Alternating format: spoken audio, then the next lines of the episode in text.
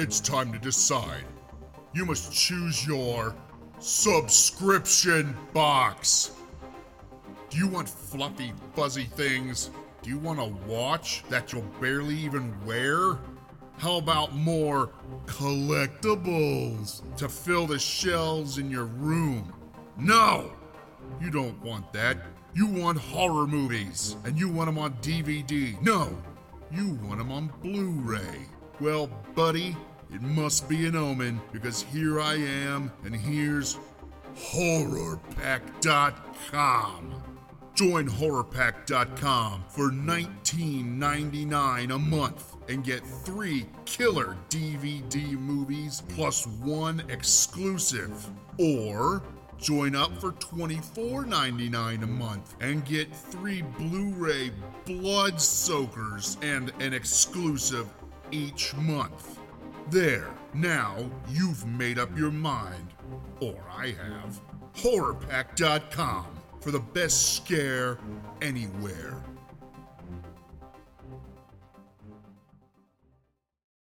Hey, everybody. I don't know if you know this or not, but it's time for the anniversary of Achieving Reality, the podcast. That's right. We're working on our seventh year now. Seven years. Can you believe it? That's just out of this world.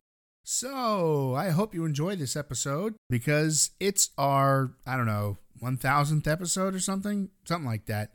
So happy anniversary to Chris, Larry, Marissa in parentheses, and all the guys here at Achieving Reality, the podcast.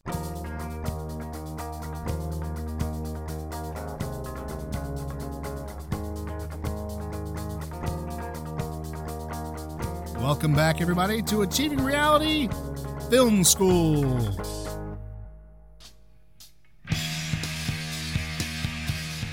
This week, our interview is with Scott Bradley, author, podcaster, metalhead, and horror fanatic. His podcast happens to be Hellbent for Horror. You should give that a like. We hope you enjoy this interview this week. Very interesting. We spoke the longest with him out of everybody that we interviewed, mostly just because we bullshit the whole time. so sit back, relax, and enjoy this interview with Achieving Reality Film School. See you at the end.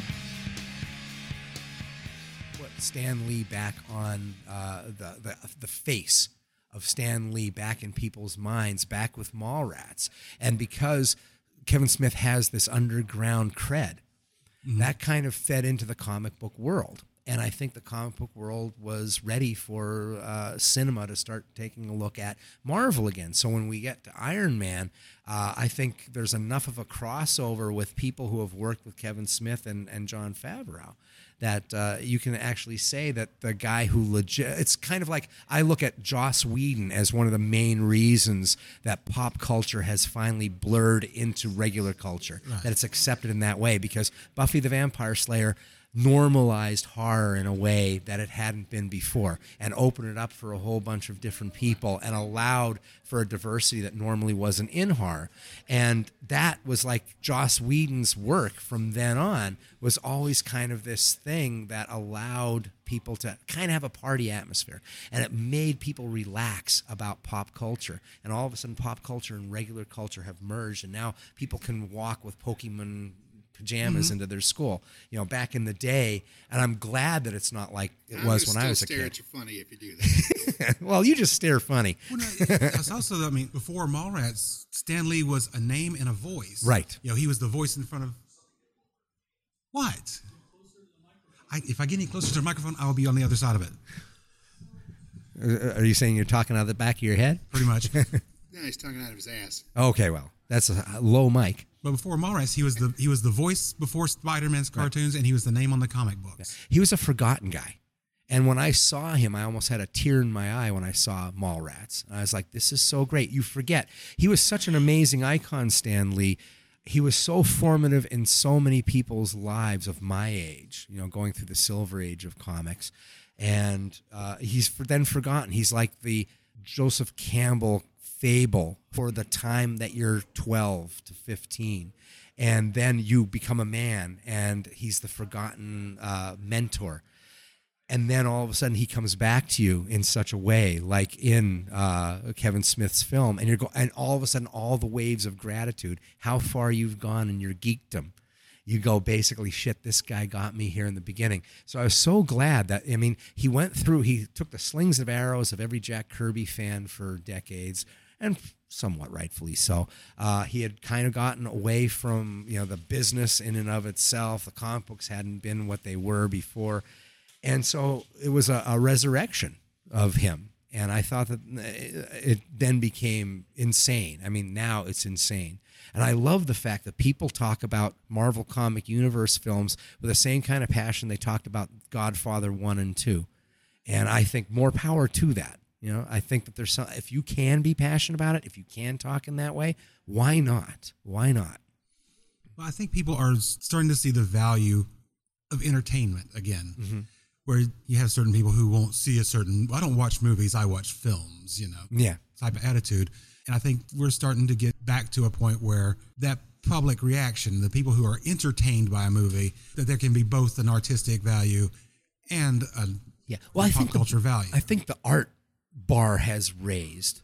The so what used to be a comic book movie, if you look back at the Corman Fantastic Four, right, or something. if I must, that. No, please. Yeah. So yeah, if you must. So that was how people looked at comics. Even Dick Tracy, you know, the the movie uh, I can't remember his Mm-hmm. Warren name. Beatty. Warren Beatty, thank you. Warren Beatty film. Or Actually, that was a great film. yeah, but it doesn't take itself seriously, right? Right. It doesn't it doesn't really want to ins- uh, aspire to more. It's almost it's loving but also still taking the piss of this is kiddie stuff. But suddenly now we're starting to realize that comics, comic books, cartoons, things like that are icons, iconography for our time. You know, these are the legends and lore and myth. There's nothing wrong with that. Just because we knew the people who made them, Hanna Barbera and guys like that, just because we know names doesn't mean that it's still not mythical. And so we're starting to finally take that seriously. Iron Man took it seriously. Iron Man took, you know, uh, the idea and made it modern, gave it pathos, and added attitude and fun. All of that stuff. So I don't just say because people have been entertained forever. They've been making Monkey is the Mayor movies forever, right? There's always been fart joke movies. Entertain entertainment's always been around, whatever you want to call it. Uh, so having uh, the bar lowered isn't the point. I think it is that the bar has raised and people are accepting that. Now, I always think that the gatekeepers need to go fuck themselves. So anybody who's sitting there being the art person, who like people who say things that drive me crazy, like post horror or elevated horror, no, go fuck yourself. It's horror. Stop trying. Why do you hate horror so much? Why are you so ashamed of the thing that you love? Right. Because you love it enough to watch it. You're you love it enough to do all this, but please don't let it be near the grimy neighbors that are the other horror movies. Oh my goodness, you know they'll steal the silverware. So get rid of that attitude. That's where it's okay. all gone. Shit. okay, and in all honesty, yes, some of them will. Oh yes, some of I've them will. been to a convention or two. Oh yes, yeah, yeah. There's uh, there's no saying uh, no honor among thieves or independent horror filmmakers, but uh, yeah, there's there's stuff that's out there that's not that great. But even those things, I kind of champion, and at some point, somewhere, they're telling a truth. Like I say that if you want to really find out what drove people crazy, what the anxieties were of any decade, watch the B movies. Watch the horror movies that were the grindhouse movies and then see what it is that people were really scared of. Not what the history books want to tell you, but watch the movies and say, I had three wives and things like that. And you start to realize that the dissolving of the American family has been happening for a long period of time. And you'll find out what people really felt about the, the white flight. Like the first uh, grindhouse movies were movies about white trafficking you know, uh, women, Dutch women going to New York City and being sold into prostitution. It wasn't really happening, but that was the fear that people had of what was happening of the dehumanization of people in the cities at that point, and that was in the silent movie era.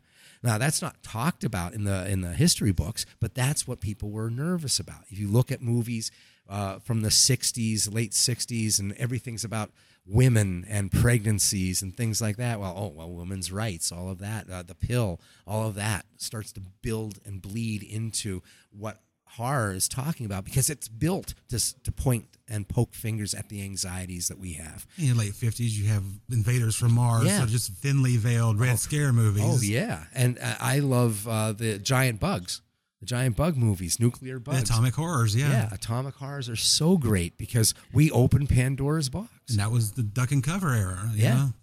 because that was going to do a lot. Yeah, exactly. I love that, like uh, Godzilla, Gojira, where you've got this amazing metaphor for what happened with the uh, atom bomb. And what's interesting is that it's an old god, right? If you watch the first movie, they talk about how there's all this weird stuff where uh, boats are disappearing off the coast of Tokyo, and they're starting to talk about this old god. And suddenly this thing rises, and what does it do? Does it go after San Francisco? Does it go to New York City? No, it goes after Tokyo. That's a really interesting thing for a Japanese film to do.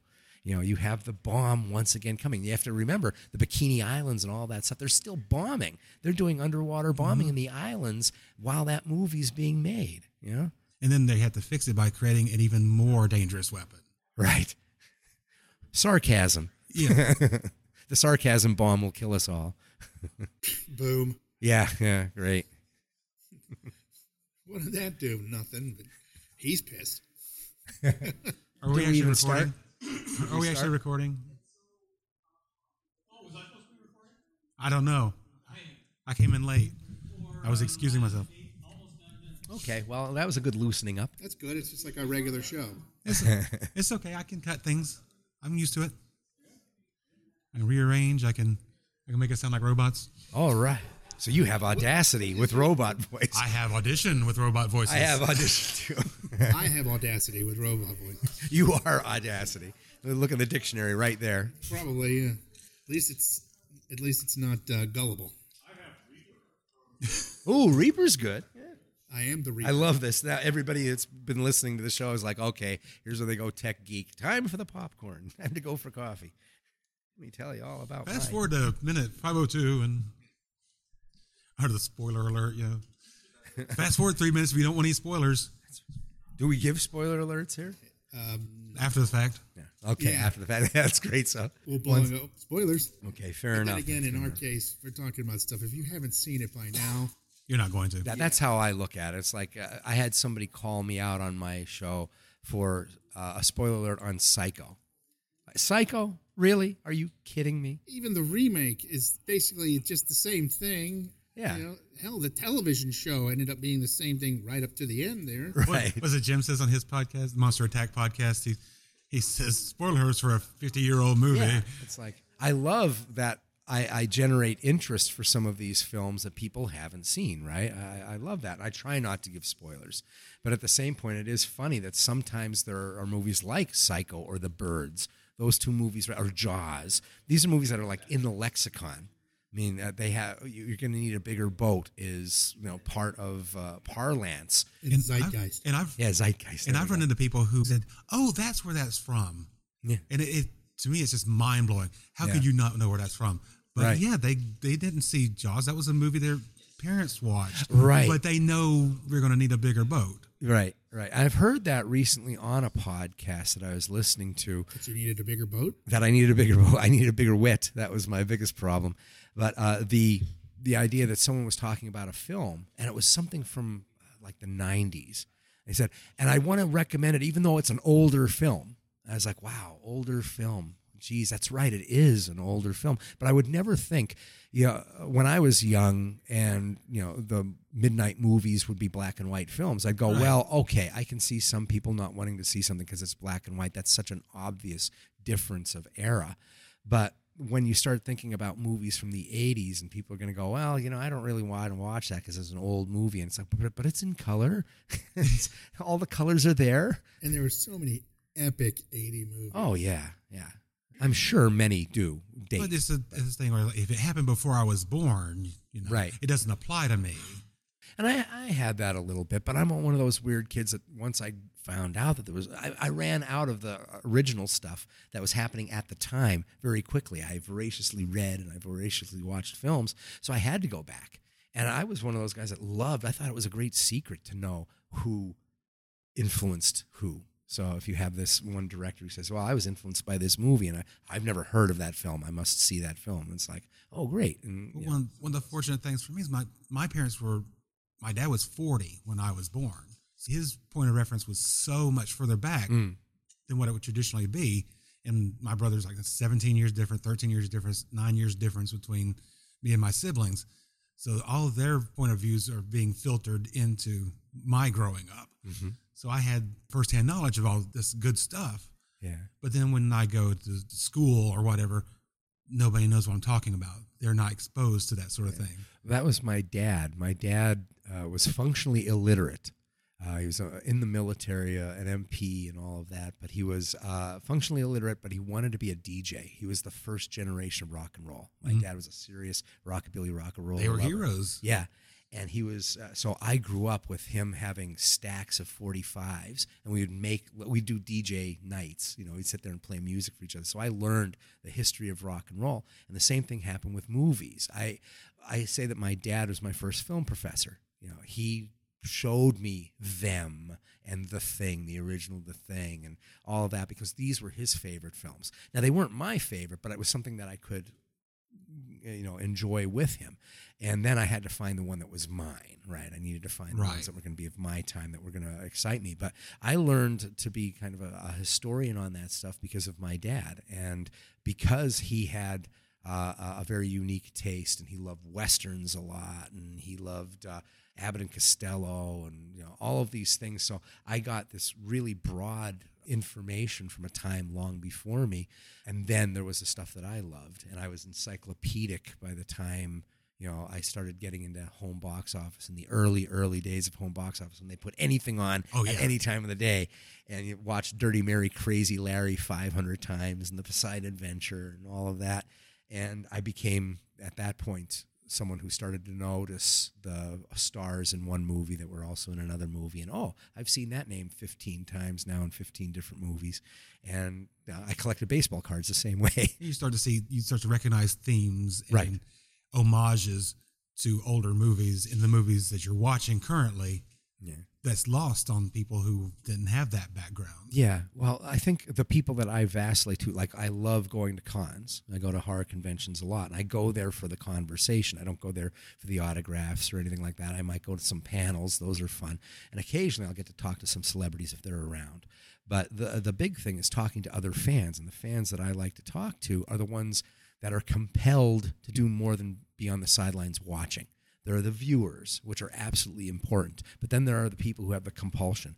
We're sitting here on the fourth floor of this uh, theater with microphones in our faces when we could be just watching movies because we're compelled to do more than just be on the sidelines. We need to create in some way. We are so happy and rejoicing in the creative process of other people. They've done so much for us that we need to give a gift to, whatever that gift might be.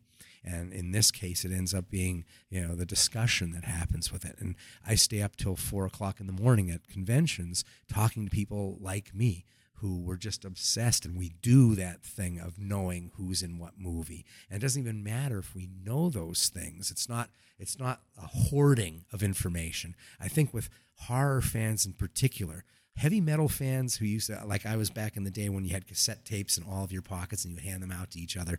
Uh, you the thing was to inspire someone to listen to something that they've never listened to before. And it's the same with horror. Have you seen this? It's not to mock you. It's to say you need to see this. Right. go see this now. If you like that here's a little taste of what that movie's like. And it's like boom that's what i go for when people are so excited that we spend all night talking about other people's work Like you, when you go to the conventions in the late 80s, you always go to the table that didn't really have a sign and all their videotapes kind of had, you know, Sony cases. Right. They all said wedding video And they all start with a blue screen and then the word play comes up in the corner. right the nefarious days But that's where you got exposed to like seeing you know John Woo movies. You didn't see them here. The regular networks didn't have an interest in showing that. But then somebody would whisper to you at a convention, "Oh, you've got to see this movie." And this guy over here seems to have a copy on his table or whatever grindhouse movies that hasn't been available or your copy of heavy metal. Yeah, right. Lack of availability made myths. all Yes. over the place. And that was a great time of wonderful mystery where there were still shadows in the information world. And I remember uh, I saw Children Shouldn't Play with Dead Things in a bootleg. And uh, uh, what was the one? Oh my goodness, it's got, it's by Clark uh, who did Black Christmas, but it was uh, supposed to be Ed Gein, and I can't remember the I can't remember the name of the movie now, but uh, uh, Roberts Blossoms was uh, played him, but it was a really dis- gruesome one where they had the actual body hanging Mhm. thing at the very end, and that was made more disturbing because it was a grainy third generation copy in an unmarked box, right? And so you're like, wow, this is uh, we, there used to be this real feel of mystery and evil. I remember when I first saw Snuff, right? Mhm. Uh, it came out on VHS and it was just a black case with the word snuff on it and like a little made it look like it was in a wrapped paper Right. bag.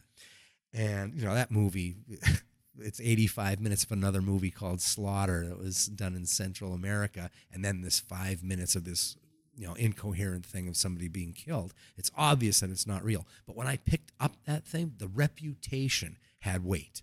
That was the heaviest box I ever picked up of a VHS because it had all of this. Man, I'm going to see something It has that I mystique. yeah, I may never unsee, right?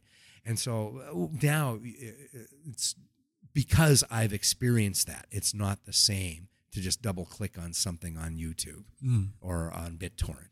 Although if all I did was grow up to that, that would still have some form of mystique. But there's something about how long it took to find certain things, like Last House on Dead End Street, which once it actually came to DVD and was cleaned up, it wasn't nearly as scary. It was the idea of how it was third generation, too dark. It was all dubbed that you thought, shit, this might be real. Grimy, greasy, nasty. It's one of the nastiest films. Once you clean it up a little bit, though, it loses a little bit of its luster. I think that's part of the big obsession now with the dark web or the deep web. People want to go in this and see things I'm not supposed to see.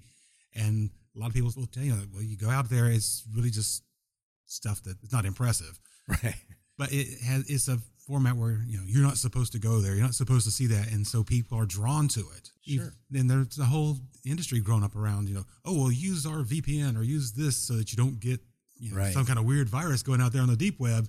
And what is the big one now where they have um, we ordered a mystery box from the deep web. Oh, Oh, yeah, wow. that's the new thing. Because you know, mis- well, not really anymore, but mystery boxes were such a big deal. Oh, we ordered this five thousand dollar box off the deep web. Let's Wow. see what's in it. You know, and then everything they pull out is crap. Right. Al Capone's vault. Yeah, and over. then, and then they have like the hard drive, you know, the thumb drive. They pull out and they're like, "What's on this?" And then you never see what's on the thumb. Ah, that's They when the FBI came in.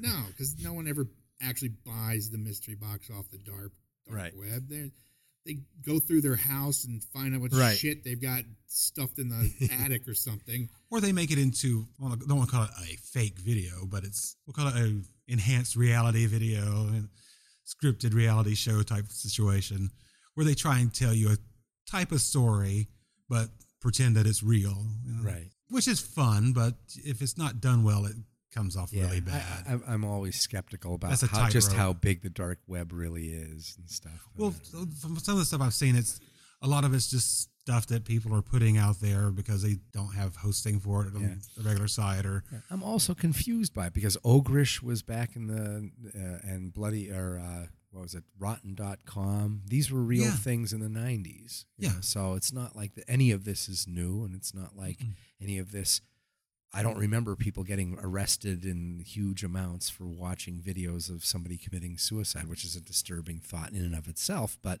I mean that was being done I mean no, that I mean people protest and things get taken down off of commercial hosting sites. But if they're hosting it themselves, yeah you can basically put up what you want. it's an unsettling thing, you know, uh, for for all the uh, carnage that I love in films in horror films and stuff. I still like to know that it's simulated. Right. You know, you can take me up to the line of wow, is that real or not? But I want to know. It's kind of like uh, Charlie Sheen thing with Blood of Flesh and uh, the American Guinea Pig. I can't believe that a film guy, someone who was actually in movies, got fooled by those movies. It's just ridiculous. But at the end, they still have to show you how they mm. did some of the effects because that were there was such a fervor. I think people are just hoping that it's real, so that they can just stop it all. you know. Right. Just, But- please, please let it be real. I mean, you could see at the end of the movie, you know, Anthony Hopkins eating Ray Liotta's brains straight from his head. yeah, and it doesn't have the impact on you that seeing a video where somebody shoots himself off camera, but you hear the shot go Yeah. off, is so much more impactful because of that. Because you know, oh, that really happened, yeah. even though you didn't see it. Or worse is uh, was it a senator or something that blew his head Yeah, off? R. Budd Dwyer, Yeah. Pennsylvania senator. Yeah. Yeah, and then there was a news anchor that did the same thing. She killed herself on the air. Oh Lord, They couldn't cut away fast enough. It's horrible. It's horrible. Yeah, I was from Pennsylvania you know, when that happened. It was a big deal.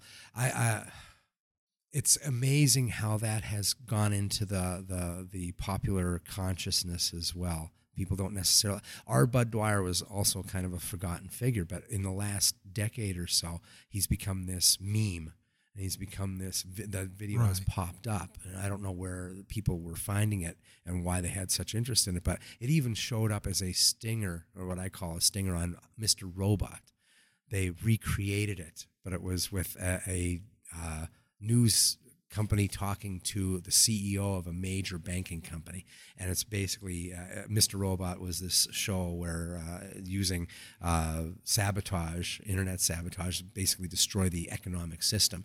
So this guy's on TV and uh, he's being interviewed live and he has it's just like Dwyer. He has this satchel. He's like, "Where's my satchel? Where's my satchel?" If you've ever seen the Dwyer thing, he's like got this thing. He's doing a, a, news report. Right. He's ba- everybody's expecting him to just resign because he's in great disgrace. And instead, he pulls out this gun and he says, "Just everybody stay back. I don't. This is dangerous. I don't want to hurt anybody." And the guy pretty much says the same thing in Mr. Robot. Doesn't look like our but he does this thing, and then he shoots himself in the mouth, and his head goes back, and he comes back, and his nose is like a waterfall of blood, and that's the thing that you remember from R. Budd Dwyer. And as soon as I felt that, it was a stinger to remind me of R. Budd Dwyer without doing R. Budd Dwyer. That also brings me back to the economic strife of that time in the 80s when he actually did that. It's a very clever way for them to get you to feel an emotion of a real world situation, to put punctuation into their fantasy world. And I thought it was really smart, but I was also like, fuck, how does R. Budd Dwyer, this obscure guy, suddenly be, you know, a stinger in a, a network TV show? Know? It reminds me of Dee Wallace at the end of Howling, mm-hmm. Yeah. where she says, "Ladies and gentlemen, I have something," and she interrupts the broadcast. It's very reminiscent of that sort of affair, except she's going to turn into a she's going to turn into a Yeah. Yorkie, basically. Right. Turns into a Chewbacca. but it's this it gives you that same feeling there's a certain urgency to it there's a certain i would say it, it kind of adds a bit of legitimacy to the situation because it reminds you of things you've heard about or seen Yeah. And I think that's a really smart. I think Dante was really onto something with the howling when when that end happens because they do cut away finally, right? yeah And it goes to like an Alpo commercial. yes and and so in a way he's making a joke, but he's also saying this is not going to change shit. It's not going to change anything. They're going to be able to somehow write that away. And I, I forget what that that syndrome is. It's not Stockholm syndrome, but there's a syndrome, what, cognitive dissonance, where something happens where all of your truths become lies, and you just go, "No, that's not real." And everybody goes, "Yeah, you're right. That's not real." because it can't be real Yeah, it can't be real because that would mean everything is wrong. that doesn't fit in with Yeah. the way i see the world It's not my mindset, you know, and it would mean that every one of my parents and grandparents and everything were wrong. So therefore, it's not real. well i mean it's part of what feeds things like the moon landing hoax Right. people Oh my people, lord. Yeah. people was like oh the moon landing was fake because i said so Yeah. I know people that I consider really smart, like artists, who believe that Stanley Kubrick did the moon landing. And I'm like, I can't, uh, f- I guess maybe because you're a little younger than me, but I remember that actually happening. And, and not only that, I mean, Kubrick made Doctor Strangelove, and he had to do all the stuff secretly. He was in trouble with uh, the Defense Department because even though they did not let him on a B 52 and he was not uh, allowed to do anything with the documentation because he was making a, a war film that was not going to be uh, endorsed yeah. by uh, the United States military. It was not going to have that wonderful seal. So they, he got into trouble because he did such an accurate job of showing all of this stuff and what a B 52 actually looked like that they thought that he had a spy somehow to do this. So this is the guy out of all these things, just because he did 2001 A Space Odyssey, that the United States government is going to come to and say, You can keep a secret, right? We want you, the guy who made Doctor Strangelove and mocked our entire uh, war program that we have in the missile program. You're the guy that's perfect for doing something for the propaganda of the United States government. Surely you're the guy that's going to. Oh, where do you live now? England? Oh, you're the perfect American to do this. So well, we can we it's can disprove that theory because Stanley Kubrick had done it, it wouldn't be so poorly edited. Right, right. It would have never. It would have been done now, right? Posthumously, it would have. He's Well, still what- revising it. That's We're what still Tom out Cruise there. said about him while they're making Eyes Wide Shut. That they were making Eyes Wide Shut, but in, in his head he was still cutting The Shining. That's funny. That's actually a pretty good line. They they said that he actually kept working on it after it had been released and Oh, yeah. out. So you can imagine what would happen if he was trying to fake the moon landing for us. Yeah, and uh, people can't even keep their mouths shut about who's having an affair with somebody. You're going to have all these fucking film people who are going to keep a secret like that. Why? Because it's good for America. Oh yeah, that's, that's a real motivation for a lot of of these folk that would have been involved in that film. So I don't know, but people will believe what they want. Armstrong wouldn't have flubbed the line either because Right. after take 135, he'd have gotten it right. Right. He just got to care dweller to go, go do it himself. You know. I'm figuring out what you're doing. Are we starting yet? By the way, do we have a, an agenda? No, Apparently not. Agendas don't make for good podcasting. Okay, I see. That's that's so anathema to mine. I'm like pulling my fingernails out by now. I'm I'm one of I those got to cover guys this, that- got to cover that. yeah, I'm kind of like, oh, we need to have some kind of structure. I'm going to lose my mind. That's the thing with our show is that we want to have people feel like they're sitting of at the table with us. That's why we use a binaural mic instead of these type of mics because it puts you at the end of the table with us. And we're a waste of time podcast. And you're also doing relatively well at not doing in jokes and stuff. I mean, a lot of times Eh, uh, with uh, yeah podcasts that just they just talk to each other. well, that's in our normal episodes. That's what we do. That's all we do. Oh, really? Oh. wow. And you guys, uh, see, I I can't do it. I'm just not, I I love talking on a subject until it dies. That's a kinda- short road for us. yeah, yeah. I mean, we've been working together for we've been doing this for six years. right. So you have it where it's not manufactured in any way, shape, No. or form. unless something happened to me on the way over to this house. We don't really have anything new to uh, talk about. Which would be really hard because it's like 300 yards. okay, well, fair enough. it sounds like a challenge. So Larry, I was on the way over here, yeah, and nothing happened again. Uh, thanks. Somebody hit a squirrel. Somebody hit a squirrel. Yeah. Now, when I had the brewery, there was a lot of stories, and because I had a lot of shit going on, so that was easy. But yeah, ever since it's not like it was. Got it. Well, we're here at the Women in Horror Film Festival. What uh, have you Wait. watched anything? Have- Who's the host here? Now, let me let me get this started. Well, off. uh, That's how I go. technically, I go technically a he is because Yeah. he's got his own. yeah, well, we'll we'll have to learn about that. Yeah. Uh, You should probably ask him. I will in just in just a second.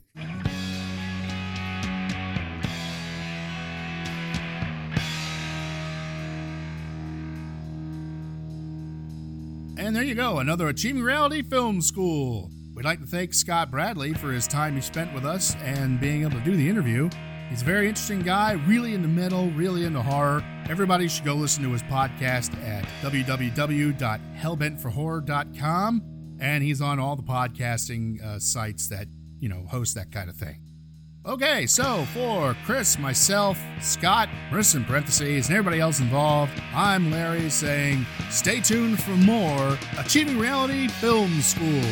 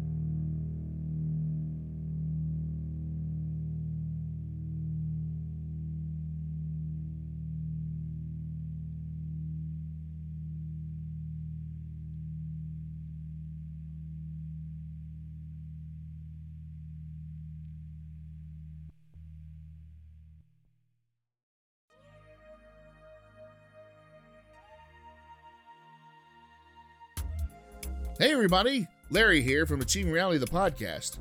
So, you've missed the last few episodes, have you? That's cool. We got you covered now. That's right. Achieving Reality, the podcast, is now on Spotify. Nice, right? So, now you can listen to us on Podbean, Google Play, Google Podcast, and iTunes, and Spotify. We're growing and growing. I mean, wow.